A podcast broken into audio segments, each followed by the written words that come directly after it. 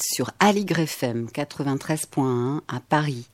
Bienvenue dans Respiration, notre rendez-vous bimensuel pour une émission qui explore la méditation et les arts martiaux en vous les rendant plus accessibles et qui vous masse les oreilles avec les programmations de nos invités musiques.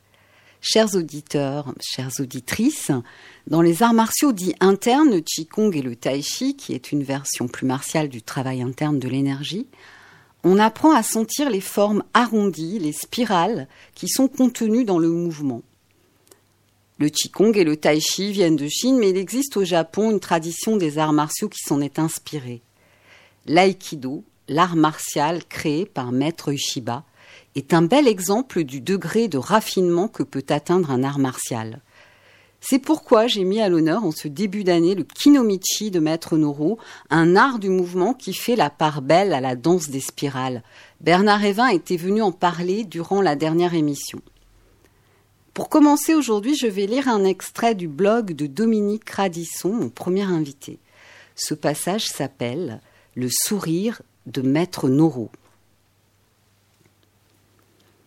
Qu'il était beau le sourire de Maître Masamichi Noro. Une vibration de joie généreuse façonnait son visage d'une tendre argile de lumière pleine, douce et avenante. Deux yeux vifs et pétillants qui disaient l'amusement sincère de vous rencontrer et de partager ce moment avec vous. Une innocence d'enfance d'un être qui aurait de longue date oublié d'effeuiller les calendriers. Tel paraissait Maître Noro. Il était pour le pratiquant d'aïkido et le jeune journaliste que j'étais quelqu'un de très accessible et de très impressionnant en même temps. Accessible par sa personnalité, impressionnant par ce qu'il incarnait. N'avait-il pas été un des premiers élèves de Morie Ueshiba, le fondateur de l'aïkido, à qui je vois et vous encore une profonde admiration?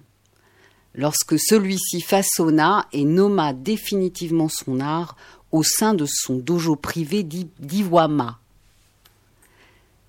C'était une légende que j'avais en face de moi. À 70 ans passés, il en faisait 15 de moins, il faisait partie du premier cercle au rayon vivant de plus en plus restreint de ceux qui avaient reçu la transmission directe du fondateur de l'aïkido. Assis dans son dojo parisien, affable et disponible, il me mit à l'aise par quelques paroles drôles et prit le temps de me parler de lui. La suite est donc à lire sur le blog Humanity de Dominique Radisson. Je reçois ensuite dans la deuxième partie de l'émission l'autrice Frédérica Van Ingen pour la parution de son livre Ce que les peuples racines ont à nous dire. Et aujourd'hui, c'est moi qui fais la programmation musicale.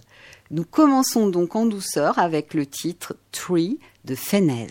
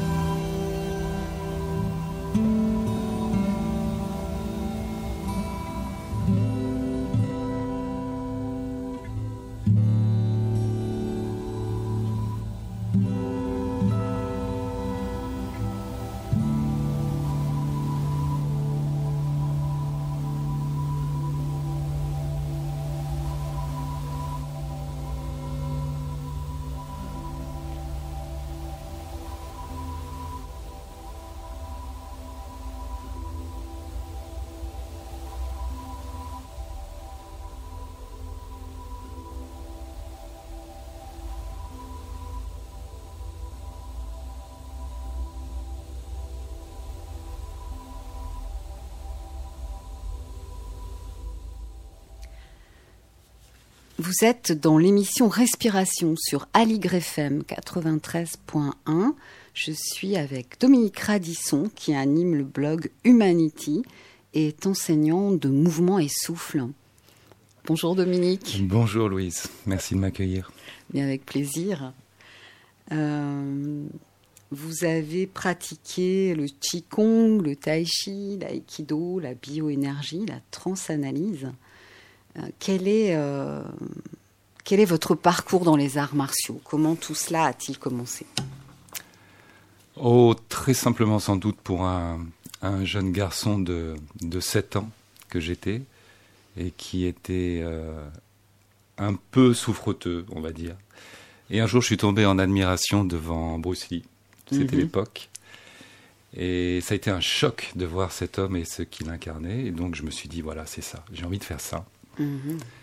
Et là où j'étais, euh, il n'y avait pas de cours de, de wushu, de kung fu, donc euh, j'ai commencé par le karaté, qui m'a été vraiment très, très salutaire et pour ma constitution. Et puis, j'ai fait ça pendant quelques années, et après, quand j'ai eu 20 ans, j'ai repris. J'ai repris sérieusement. Et puis, je me suis inscrit, réinscrit au karaté, et en même temps, je voulais faire autre chose, et j'avais vu, euh, j'avais vu dans ce, les, les dépliants qu'il y avait sur euh, à l'accueil de ce dojo, des photos qui m'avaient interpellé de gens en jupe noire, en kimono blanc. Je trouvais ça magnifique. Et donc, je me suis inscrit. Je crois voir. Oui. Qui sont ces gens Voilà. Sans vraiment, vraiment savoir. hein. Donc, je me suis inscrit. Je me suis inscrit au karaté. Je me suis inscrit à l'aïkido. J'étais, ouais, j'étais tout jeune, jeune vingtenaire. Mhm.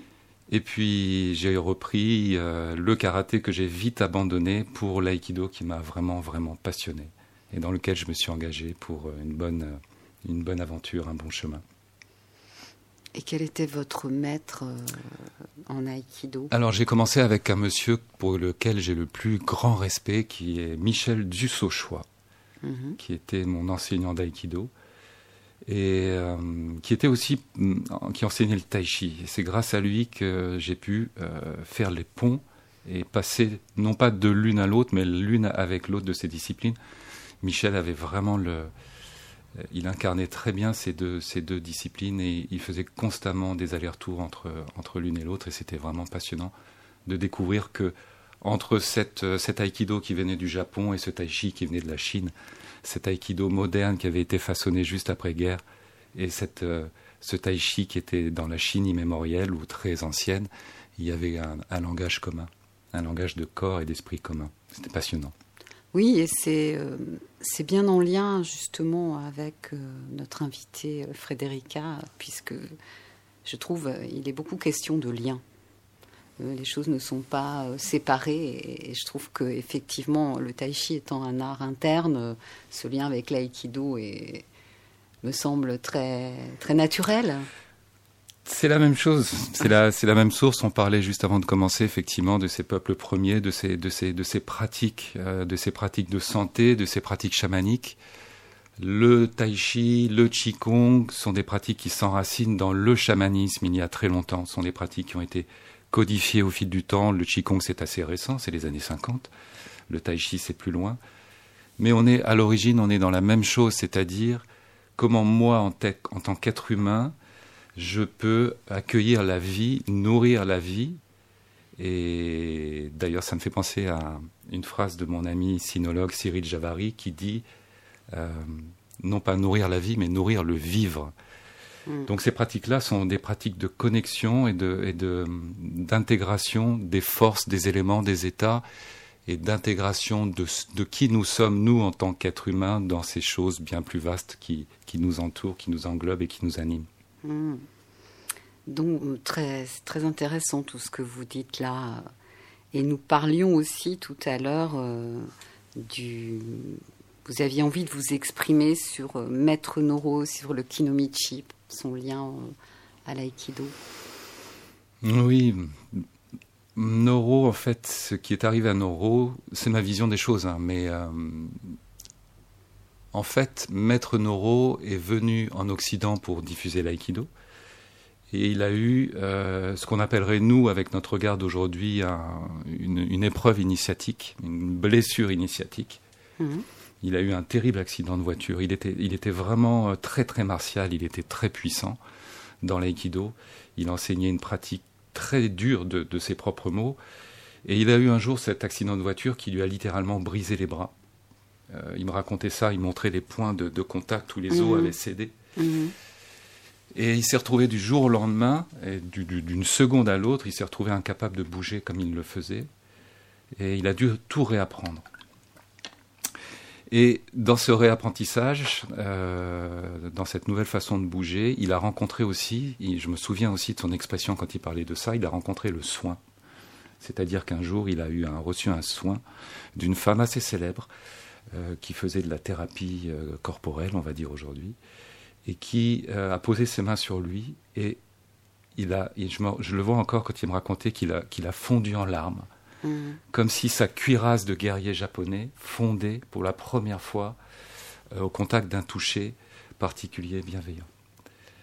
Et donc, pour moi, Maître Noro, c'est quelqu'un qui a abandonné sa cuirasse martiale et qui est allé euh, euh, aux sources de ce qu'il avait reçu pour le, le revivifier, redonner une expression qui était démartialisée. C'est devenu le kinomichi. La gestuelle reste la même, la gestuelle de l'aïkido, mais l'esprit et la pratique sont complètement sortis du cadre de la martialité. Oui. Et ça, c'est quelque chose que Maître Ueshiba euh, n'avait pas fait. Euh, quand, vous quand, vous lisez Itsuo Otsuda, qui a beaucoup écrit sur, euh, sur Maître Ueshiba, des livres passionnants, il dit que selon lui, c'était le dernier, le dernier cap que Maître Shiba devait passer, et il ne l'a pas fait, de démartialiser complètement sa pratique. Oui, c'est vrai qu'à la fin, il parlait d'amour beaucoup, il en était là, hein. mais en fait, il a déjà créé l'aïkido, ce qui est déjà, je trouve, un accomplissement. C'est déjà énorme, hein, énorme. Mais cela dit, il a créé une, discipline qui est prisonnière un peu de ses propres contradictions, c'est-à-dire c'est une voie d'amour, mais qui emprunte des gestuels martiales d'agression. Hmm. Comment faire euh, comment faire pour euh, toucher et développer l'amour alors qu'on est sur dans un contexte continuel, on est sur un tatami, même si tout cela est, codifié, on a des gestuels qui, qui sont quand même des gestuels de défense face à une agression. Et Ushiba a trouvé sa forme propre, mais il a laissé bien des gens derrière dans l'embarras pour essayer de, de, vivre avec cette contradiction. Et euh, le Kinomichi a dépassé cette contradiction. Il a posé un choix. Mmh. Alors justement, vous, vous-même, Dominique, vous enseignez euh, ce que vous nommez mouvement et, souffle. En quoi cela consiste-t-il? Alors pour être très précis, je n'enseigne pas aujourd'hui, comme je, vous l'avais dit, pour simple, simple raison que je vais changer de, lieu de vie, que j'ai changé de vie ces dernières années. Donc on a besoin d'un ancrage, d'un endroit pour pouvoir enseigner. Là, je vais bientôt me réancrer, donc je vais pouvoir reprendre l'enseignement. Le mouvement et le souffle, euh, c'était c'était et c'est une proposition de bouger, de respirer, euh, sans la codification forcément des mouvements tels que nous la connaissons. Mm-hmm. Euh, lorsque vous pratiquez le tai chi, l'aïkido, le karaté, n'importe quelle forme, vous rentrez dans des, dans des mouvements qui ont été polis par, par, par des, des, traditions, qui sont des, des, formes que vous devez adopter. Voilà. Moi, il me semble, en tout cas dans mon, dans mon expérience et dans ma pratique, ce qui est sorti, ce qui m'a inspiré, littéralement au sens premier du terme, c'était plutôt la respiration au bout d'un moment, qui a pris plus la place. Elle m'a permis d'explorer beaucoup de choses. Et si je souhaitais euh, transmettre ou expérimenter des choses à travers le mouvement, la respiration était le mouvement premier, était la source. Mmh. Et tout naturellement, la respiration, quand vous lui faites la place, elle a tendance à s'exprimer en mouvement qui ne sont pas codifiées si vous êtes en contact avec elles. Je comprends très bien. Il y a des clés de mouvement, oui, voilà. Donc c'est cette spontanéité-là qui doit être quand même canalisée et construite. Euh, mon, Michel Dussochois avait une très belle phrase qui était un abandon de tenue. Voilà, il y a une spontanéité qui doit s'exprimer. Si vous laissez la spontanéité comme vous lâchez la bride, bon, ça peut donner vite un peu n'importe quoi, dans une expression libre mais qui n'est pas nourricière. Et si vous codifiez excessivement, vous, avez, vous risquez d'emprisonner l'oiseau fragile et, mhm. puissant en même temps du souffle. Donc il faut trouver la juste mesure. Alors dans votre travail, en fait, euh, il y a de la spontanéité, il y a du mouvement euh, spontané. Si Hein, donc je parle de votre travail parce que même si vous n'avez pas de dojo aujourd'hui, vous avez déjà transmis et c'est aussi ce, chemin-là que vous partagez.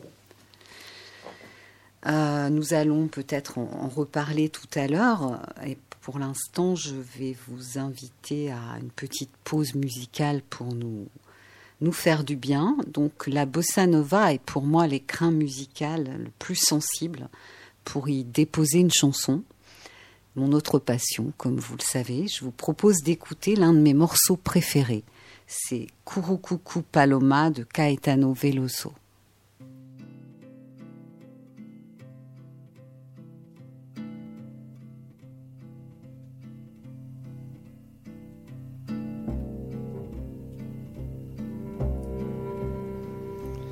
Dicen que por las noches no más se le iba en puro llorar. Dicen que no comía, no más se le iba en puro tomar. Juran que el mismo cielo se estremecía al oír su llanto cómo sufría por ella, que hasta en su muerte la fue llamando.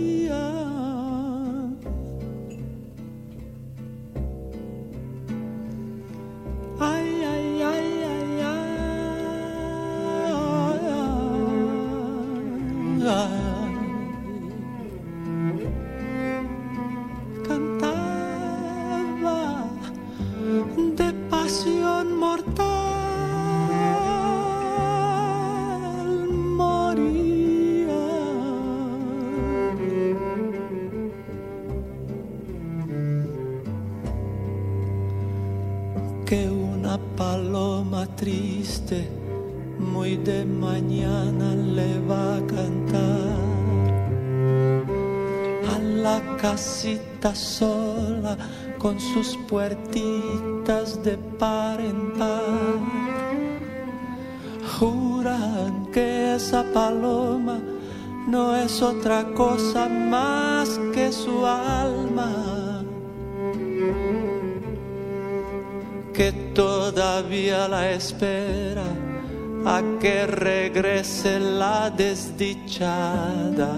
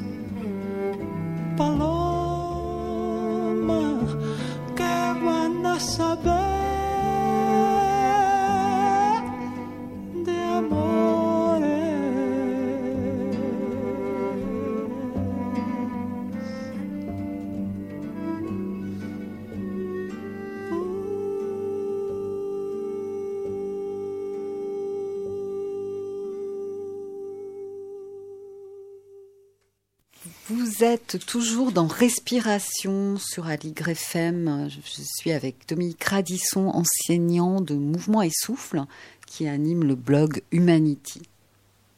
Donc nous parlions, Dominique, de votre, de votre approche, mouvement et souffle.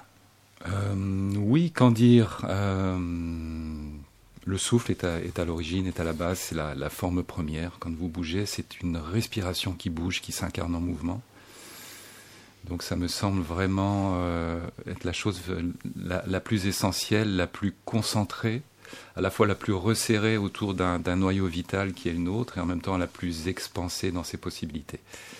Après, que ce soit des formes qui soient celles du tai chi, celles de l'aïkido ou d'autres arts, quels qu'ils soient, même de la danse. Euh, on, disait pendant la musique que Bruce Lee était champion de cha-cha-cha. Il sentait bien qu'il y avait ça aussi, il y avait cette connexion avec la danse, entre les arts martiaux et la danse. À l'origine, c'est la pulsation, le rythme et la respiration. C'est ces choses qui sont vraiment passionnantes. Et c'est ces choses qu'on peut retrouver euh, quand elles sont bien transmises, bien intégrées, bien enseignées aussi, euh, dans l'aïkido, dans le tai chi, dans le qigong. On a, on a souvent des pratiques qui sont coupées de ça, ou une, espèce de, linéarité qui appauvrit le souffle et qui appauvrit la pulsation et la vitalité du souffle. C'est important d'avoir toujours ça quand on pratique. Et, même quand on marche, euh, c'est toujours là. Ouais, c'est très intéressant ce que vous dites.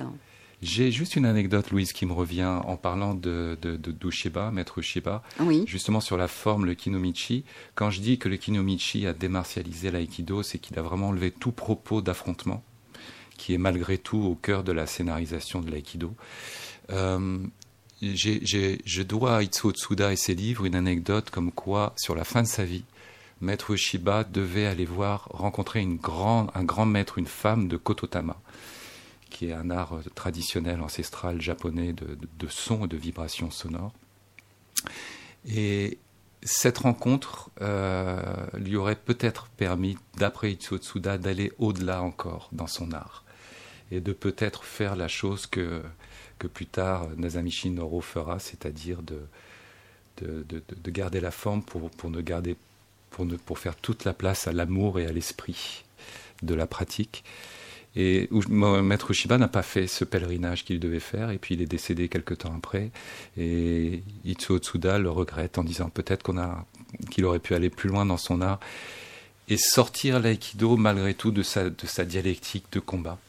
Alors je suis étonnée par ce que vous me dites, parce qu'en fait, euh, il y a des pratiquants d'aïkido qui font le kototama.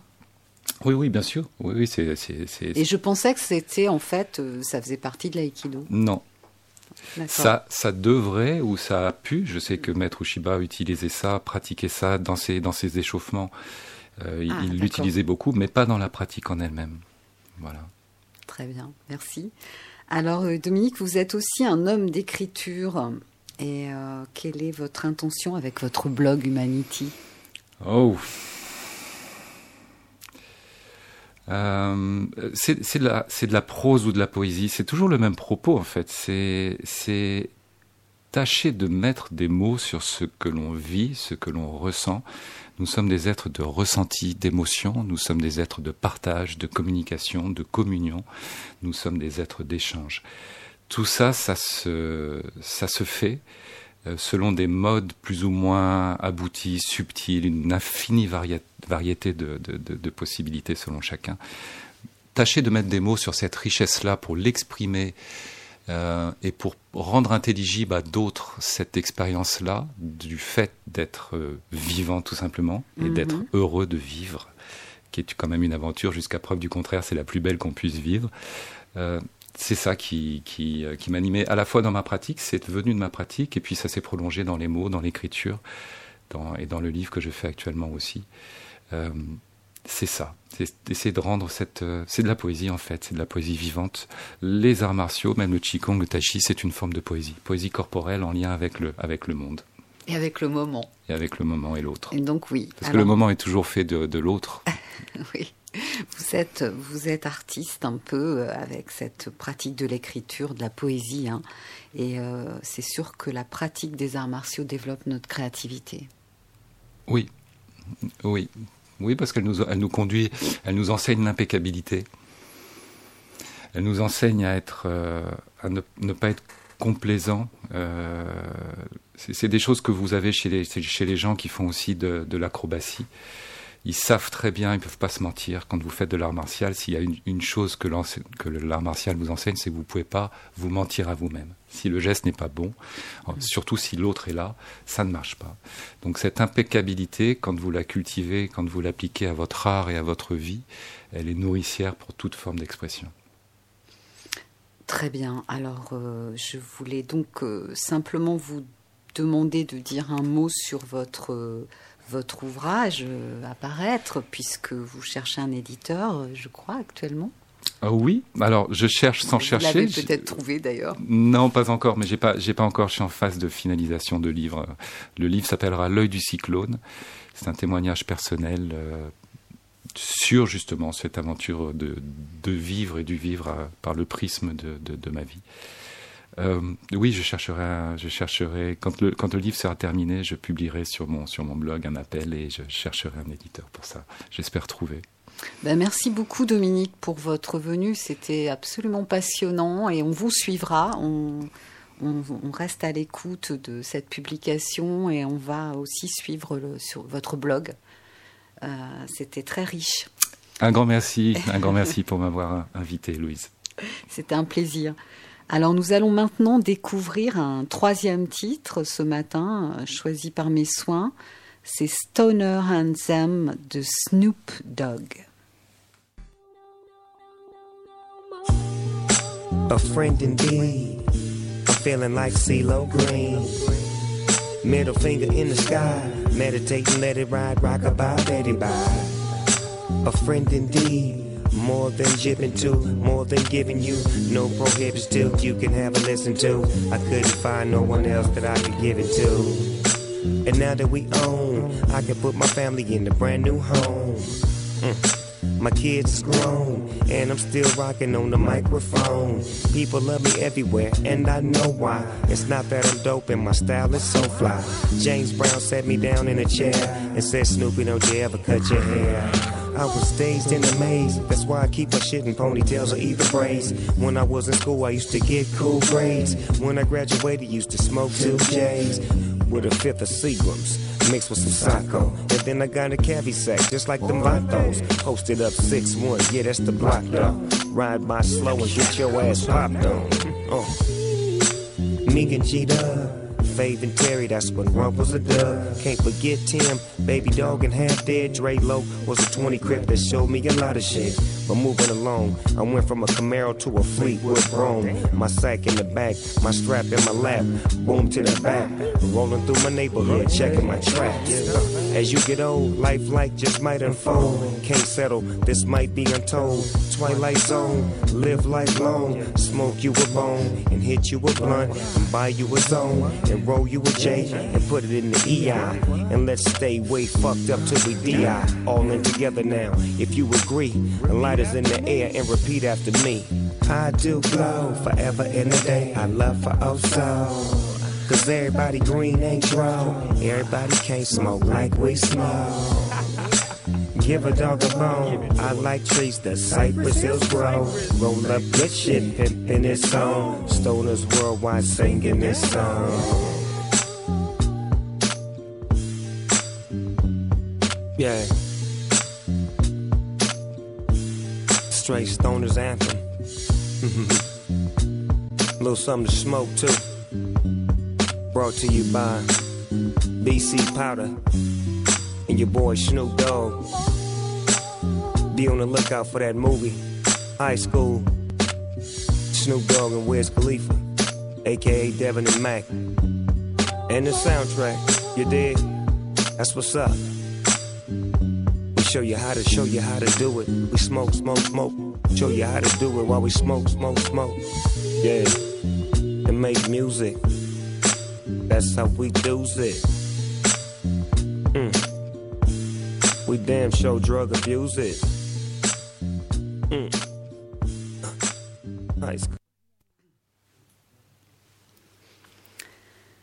Vous êtes sur Respiration sur Aligre FM 93.1 à Paris. J'accueille Frédérica Van Ingen pour la parution de son dernier livre, Ce que les peuples racines ont à nous dire, de la santé des hommes et de la santé du monde, aux éditions Les liens qui libèrent. Bonjour Frédérica. Bonjour Louise, tout un programme. Hein ah oui, un magnifique programme, surtout j'adore ce, ce, nom d'édition. Oui, c'est un très beau nom et qui est, qui est en résonance totale avec, avec ce livre finalement. Oui, c'est très juste. Alors, euh, nous en parlions tout à l'heure avec Dominique. Euh, j'allais dire, mais il l'a déjà dit, ce que l'on sait moins, c'est que les arts martiaux interviennent du chamanisme. Et euh, moi, ce que j'ai appris beaucoup de choses dans votre livre qui m'a passionné, mais ce que j'ai appris, euh, j'ai aimé page 161 quand vous dites que le qigong est une forme de transe douce. Oui, alors oui, absolument. C'est alors c'est une personne qui, qui, qui m'a transmis ça parce que euh, mon approche toujours c'est d'aller à la rencontre de personnes qui ont vécu euh, au plus près euh, de ces peuples-là hein, et qui en général ont essayé de traduire quelque chose dans leur dans leur approche ici. Donc là en l'occurrence c'est quelqu'un qui, qui qui travaille en hypnose, qui travaille le qigong, qui est voilà, qui est thérapeute mhm. et et qui expliquait que on parlait des, états de conscience modifiés dont on parle beaucoup euh, aujourd'hui. Alors j'aime pas trop ce terme d'état de conscience modifié. Pour moi, je parle plutôt d'état de conscience élargi. Euh, je, parce que je pense que nous vivons dans nos mondes modernes dans un état de conscience rétréci et que le travail c'est de retrouver le lien pour pouvoir se, bah, se relier au monde tout simplement. Mm. Et le qigong bien sûr est une de ces pratiques. Oui, quand on a une pratique assez avancée, euh, c'est mon cas, hein, je le dis euh, sans, sans orgueil, mais c'est une pratique de 15 ans. Donc effectivement, ce qui m'a surpris, c'est de rentrer dans un état légèrement différent hmm. devant, euh, quand je le fais dans la nature devant un arbre, de voir les choses de manière beaucoup plus euh, intense. Et vous nommez ça douce, je trouve ça très joli. Oui, absolument. Et c'est vrai que dans les, dans les différentes pratiques, alors pour pouvoir parler de ces approches, j'ai vécu moi aussi des expériences, alors qu'on peut appeler chamaniques ou autres. Et, et c'est vrai que avant ça, j'avais fait un peu de qigong. Et après ça, quand j'en ai fait un peu, j'ai senti toute la différence. Donc il y a quelque chose qui s'ouvre dans la perception et on n'a pas besoin de passer par des choses, euh, des expériences euh, extatiques extrêmes mm. euh, ou des plantes psychotropes. Il y a plein de moyens de pouvoir toucher. ben, mais en fait, c'est juste réouvrir sa relation au monde et au vivant, comme disait Dominique tout à l'heure. Oui, très justement. De votre ouvrage passionnant et très riche se dégage une sagesse globale et vous effectuez en quelque sorte une synthèse des savoirs des peuples racines du monde mm. entier. Et il y a beaucoup à dire sur cet ouvrage, mais ce qui ressort, me semble-t-il, est la notion de lien, le lien avec le groupe, le lien avec la nature et l'invisible. Oui, alors ce qui m'est apparu euh, en, explorant ces différentes traditions et ces différents regards sur le monde, hein, parce que je, pense que c'est ça qui diffère, c'est qu'ils ont une autre vision du monde que la nôtre, rétrécie, donc comme je disais tout à l'heure. Oui. Et euh, rétrécie parce qu'elle se, elle se limite souvent à, euh, bah, d'abord à soi, parce qu'on est devenu des, des, petits noyaux un peu renfermés sur nous-mêmes. Mhm. Euh, ensuite à notre système humain. Euh, parce qu'on a des vies qui sont complètement cadrées par des vies urbaines, etc. Alors que dans leur vision, c'est plutôt un système, j'appelle ça plus qu'humain, c'est-à-dire que l'humain est un, est un élément d'un système beaucoup plus large qui contient tout le vivant, et tout le vivant visible et tout le vivant invisible, c'est-à-dire aussi l'énergie. Mm. Donc c'est vraiment cette idée euh, de, de ben, la, personne euh, travaille chez eux naturellement quelque chose comme ce lien au monde, à un monde qui est beaucoup plus large que simplement mon petit monde humain. Oui. Euh, alors, vous parliez aussi du soin et j'avais noté de vous poser cette question. Euh, puisqu'en fait, ces notions de, de, lien me parlent d'harmonie, d'harmonie globale. Hein. Donc soigner serait en quelque sorte restaurer une harmonie. Oui, euh, donc restaurer cette harmonie dans mes liens au monde.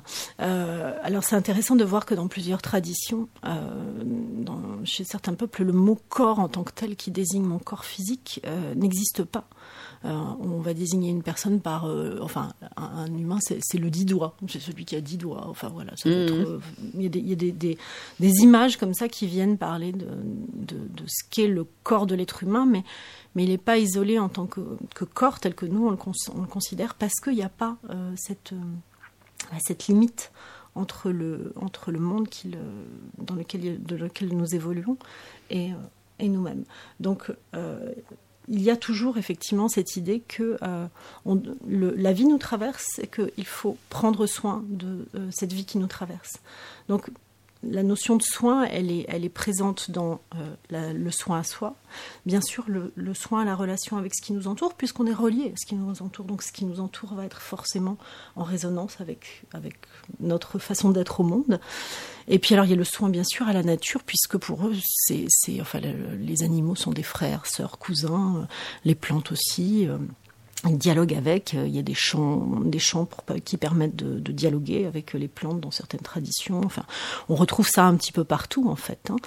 Euh, donc, il y a toujours cette notion de pour entrer en relation, euh, on travaille quelque chose comme la vibration, le hmm. chant, l'état intérieur, hmm. la qualité de la relation. Donc, on est toujours sur un travail d'énergie en réalité. Oui. Alors euh, c'est vrai que nous vivons, nous, dans un monde carré et que mm leur vision du monde euh, est ronde. Elle est ronde, on retrouve le cercle absolument partout. Et en fait, quand on regarde ce que notre science a découvert en allant au plus, profond du, cœur de nos corps, euh, on est cercle à tous les niveaux. Et ce qui est étonnant, c'est que ces traditions le savent très bien depuis toujours et que tout fonctionne en cercle et qu'il y a donc toujours un noyau et, le cercle autour. Et euh, que ce cercle est à la fois, frontière, qui, enfin frontière, qui permet à la fois de, laisser passer de, et, de faire circuler euh, ce qui doit circuler. Donc, c'est, ce qui est intéressant aussi, c'est que cette vision-là, elle imprègne le fonctionnement même de leur société. C'est-à-dire qu'ils euh, observent le vivant et euh, les structures de leur société sont inspirées de, du fonctionnement du vivant. Là où nos, nos, sociétés essayent de sont peut-être des constructions abstraites humaines, avec des lois qui s'imposent à nous, qui sont des lois humaines.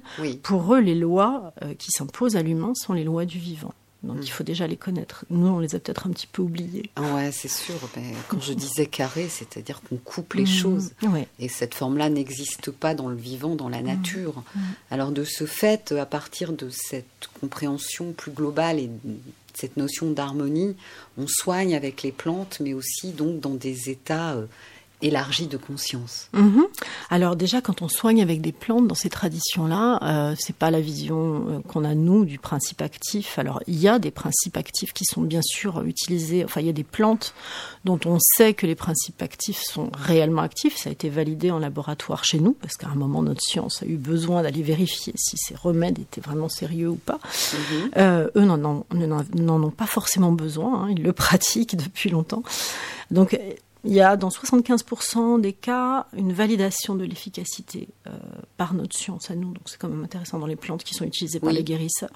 Mais au-delà de ça, ce, qui, ce avec quoi ils travaillent, c'est, nous disent-ils, c'est l'esprit, euh, l'esprit de la plante. L'esprit de la plante, ouais. Donc je suis allée explorer un petit peu aussi ce qu'était cette notion d'esprit, euh, avec des visions qui sont très différentes. C'est complexe pour nous, dans notre culture, à, à, définir, mais euh, voilà, ce sont des, des, dimensions qui sont euh, accessibles par l'expérience essentiellement. Donc c'est, euh, on peut pas les théoriser, on peut pas dire voilà c'est tel type de matière ou en tout cas pour l'instant on peut pas. mais quoi qu'il en soit, quand on se met dans cet état de relation au monde, à travers les quelques expériences que j'ai pu vivre, j'ai eu, bah, j'ai eu une ou deux fois la chance de de contacter quelque chose qui est une manifestation de ce que ces traditions-là nomment. Alors, nous, on met le mot esprit dessus, euh, parce qu'il faut mettre un mot, il est peut-être pas tout à fait, enfin, pas tout à fait juste.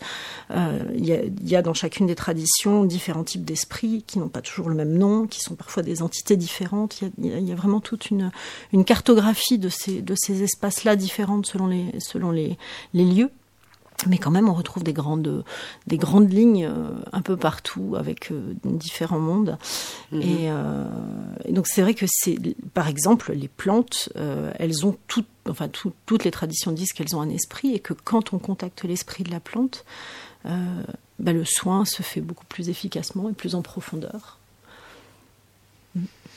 donc c'est très intéressant. On va parler ensuite, comme je l'ai dit dès le départ, ce, livre est extrêmement riche. Hein.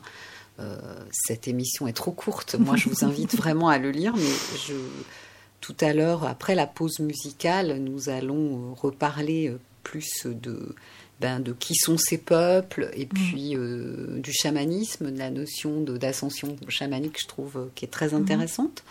Donc, je vous propose d'écouter maintenant le morceau euh, Lust de Kendrick Lamar.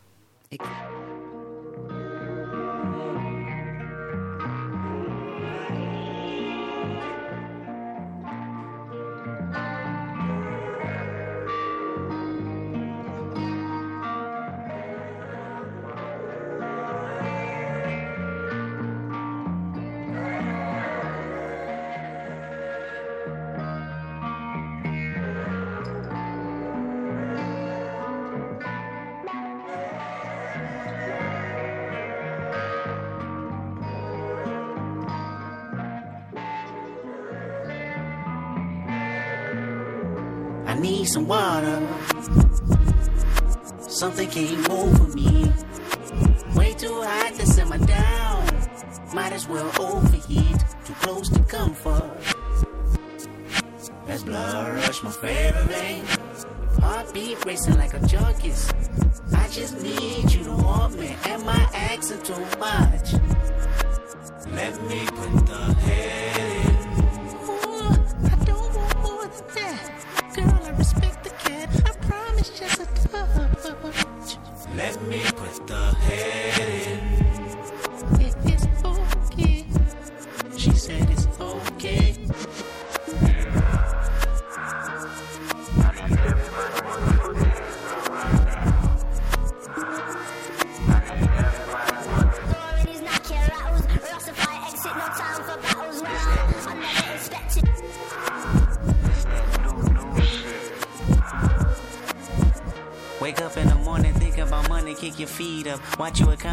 a shit, then roll some weed up. Go hit you a lick, go fuck on a bitch, don't go to work today. Cop you a fit or maybe some kicks and make it.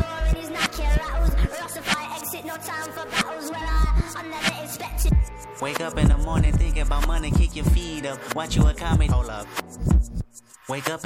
morning thinking about money, kick your feet up. Watch you a comedy, take a shit, then roll some weed up. Go hit you a lick, go fuck on a bitch, don't go to work today. Cop you a fit or maybe some kicks and make it work today. Hang with the homies, stun on your baby mama, sip some lean. Go get a pistol, shoot out the window, bet your favorite team. Play you some Madden, go to the club or your mama house. Whatever you're doing, just make it I count. Need some water. Wake up in the morning thinking about money, kick your feet up. Hop in the shower, put on your makeup, lace your weave up. Touch on yourself, call up your nigga, tell him he ain't shit. Credit card scam, get you a visa, make it pay your rent. Hop on the ground, flex on the bitches that be hating on you. Pop you a pill, call up your bitches, have them waiting on you. Go to the club, have you some fun, make that ass bounce. It's whatever, just make it I count. Need some water. Something came over me. Way too hot to simmer down. Might as well overheat. Too close to comfort. That's blood rush, my favorite. Heartbeat racing like a junkie's. I just need you to want me. Am I asking too much? Let me put the head in. Ooh, I don't want more than that. Girl, I respect the cat. I promise just a touch. Let me put the head in. If it's okay. She said it's okay. I wake morning, my head spinning from the last night. Both in a trance, feelings are dead. What a fast life. Manager call, the lobby call. It's 11:30. Did this before. Promised myself I'd be an hour early. Room full of clothes, bag full of money. Call it loose change. Bump on my jewelry, 100k. I lost a new chain. Hop on a bird, hit the next city for another M. Take me a nap, then do it again. We all woke up, trying to tune to the daily news. Looking for confirmation, hoping election wasn't true. All of us worried, all of us buried in our feelings. Vous êtes dans Respiration, je suis avec Frédérica Van Ingen pour la parution de son dernier livre, Ce que les peuples racines ont à nous dire. Donc nous parlions, Frédérica, euh, eh bien déjà euh, de, de, ces peuples que vous avez rencontrés. Moi, j'avais noté plein d'anecdotes dans votre livre, mais peut-être vous pouvez euh, nous mm-hmm. parler un peu de, un petit peu de tous, quoi, de, du, ouais, de ceux du, chemin, oui, du de, chemin, de votre chemin, ouais. de vos rencontres. Alors, pour moi, ça a été d'abord, euh, alors c'est des, des, rencontres beaucoup d'ici en fait. Euh, je, je, je, dirais que ça je suis un peu tombée dans la marmite ou la marmite m'est tombée dessus. Euh, J'ai commencé par rencontrer des personnes qui étaient en lien avec ces avec ces peuples, donc avec euh, notamment les, les Kogi qui vivent dans le nord de la Colombie, en, dans la Sierra Nevada de Santa Marta. Ensuite, j'ai rencontré une personne qui était en lien avec les Navarros, qui qui qui avait disons, été initié par les Navarros euh, d'Arizona, euh, puis euh, quelqu'un qui était en lien avec les Maasai, et idem, avec des histoires de vie très très longues. Donc c'était ça qui était, qui était fort, c'est que tous avaient eu à un moment euh, presque des accidents de parcours qui les avaient amenés auprès de ces peuples-là. Euh, voilà, les épreuves de la vie, hein, qui, qui, sont, qui font partie de, des, des panneaux indicateurs du chemin qu'on est censé Oui. prendre. Et, euh, et en fait, donc, il y avait il y avait ce point commun entre ces personnes-là. Et à un moment, je me suis dit, waouh, mais c'est il- tout ce qu'ils me racontaient était tellement euh, euh, puissant. Et surtout, euh, ils me parlaient de la même chose, mais avec des, des teintes différentes, des cultures différentes. Et là, moi, en tant que moderne, cherchant plein de réponses à des questions existentielles un peu partout, euh, j'ai réalisé que toutes les réponses étaient là toutes les réponses à nos questions de c'est enfin c'est quoi être un être humain finalement? C'est quoi Mhm. contribuer à la vie? C'est quoi contribuer au monde? Ils ont les réponses à ces questions-là et les cultivent et, et ils ont des et comment vivre ensemble ça aussi c'est une vraie question quand même. Euh, et ils savent voilà ils ont des réponses dont on, enfin qui sont vraiment très inspirantes pour nous. Euh, et puis, au, fil de ce chemin, donc euh, j'avais écrit un premier livre qui rassemblait un peu les sagesses de ces peuples à travers l'expérience de ces, de ces passeurs. Je, les appelle des passeurs. Euh, et puis, en fait, donc j'ai moi-même fait un chemin d'expérience auprès de ces personnes-là. Et puis, je, je- réalisais que beaucoup me parlaient de guérison, de santé, de ces thématiques.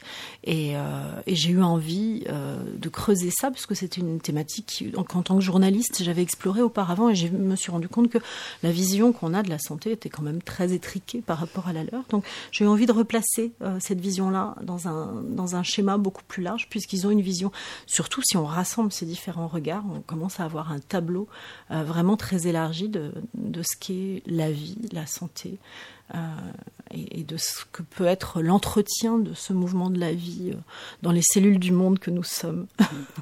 Très joliment dit.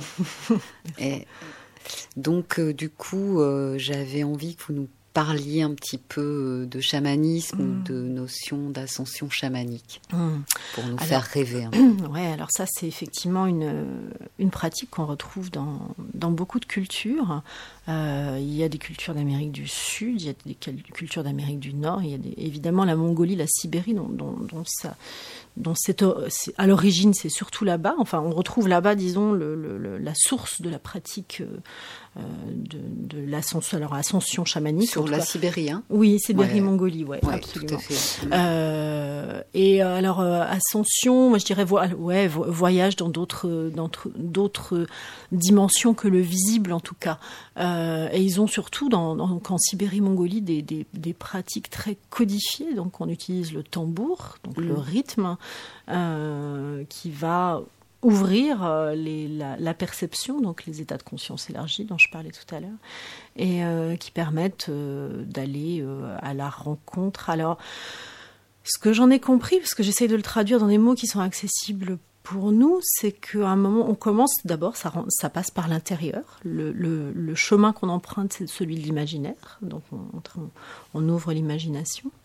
Et puis, cette conscience élargie, à un moment, nous permet de rentrer dans quelque chose qui va nous embarquer. C'est-à-dire, c'est plus notre imaginaire qui crée, Mhm. c'est comme un film de cinéma qui se déroule à l'intérieur de nous.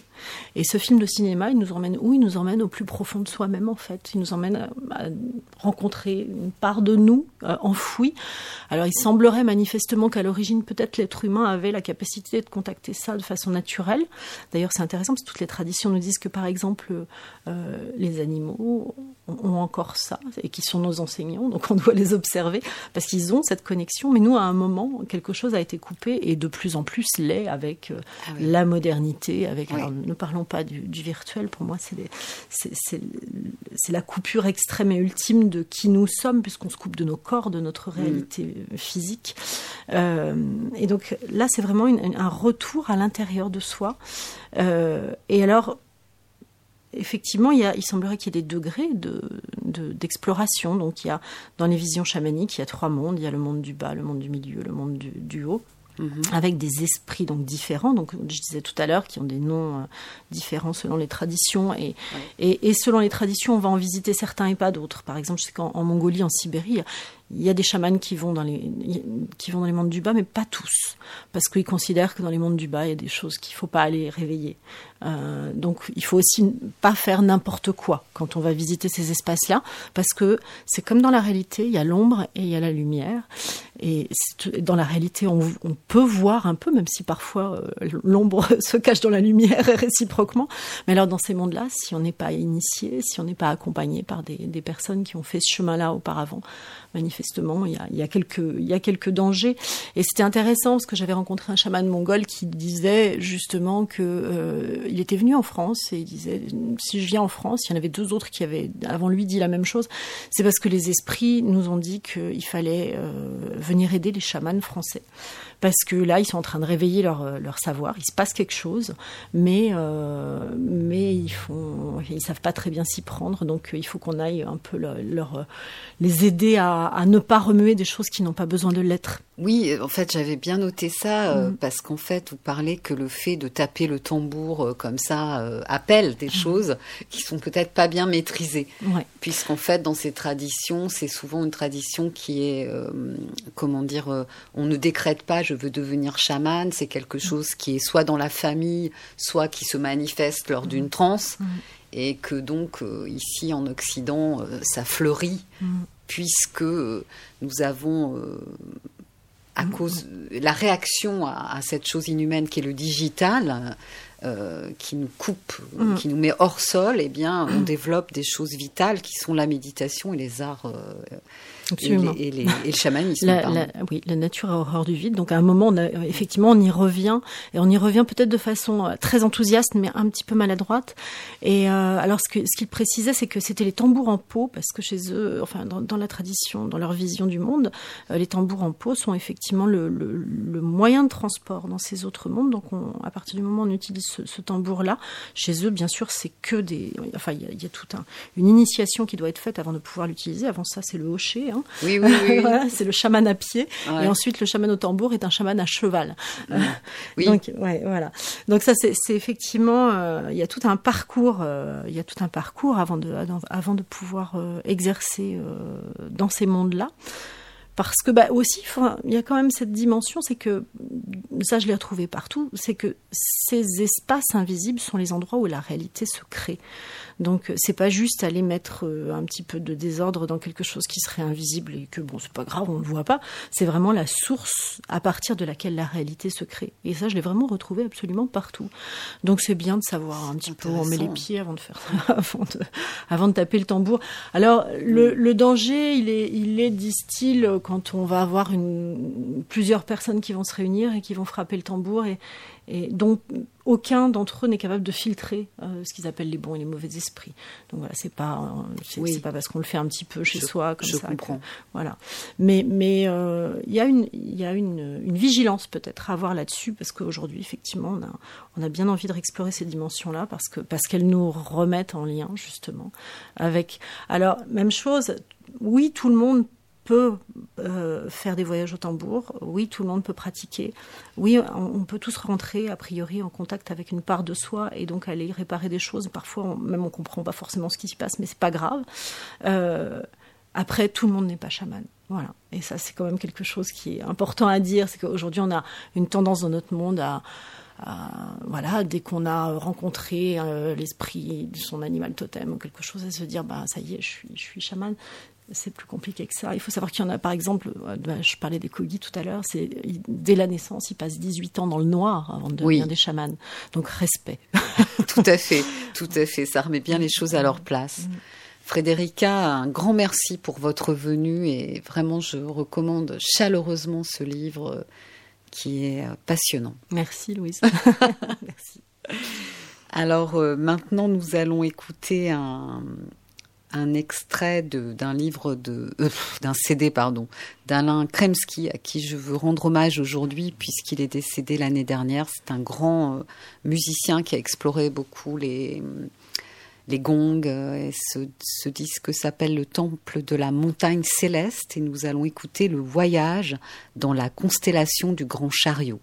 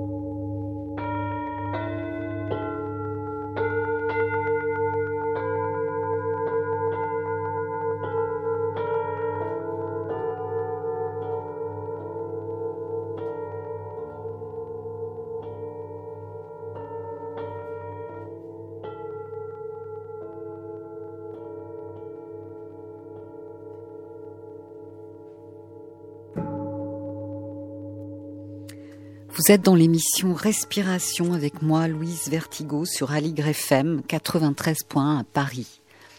Notre prochain rendez-vous sera le 21 février en partenariat avec les éditions Almora. Le thème sera les arts martiaux internes, l'approche corps vivant, corps conscient.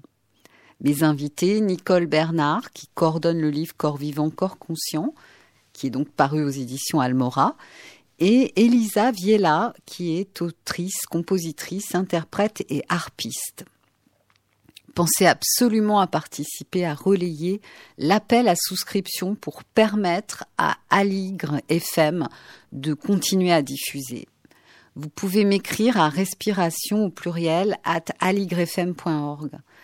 Un grand merci à l'équipe qui s'est occupée de la technique aujourd'hui, euh, Luc et Dorian, pour la prise de, son bénévole. Merci de nous avoir écoutés. Je vous souhaite une douce journée. Cinq minutes pour respirer. Cinq minutes pour s'aérer. Cinq minutes contre la pression qui monte.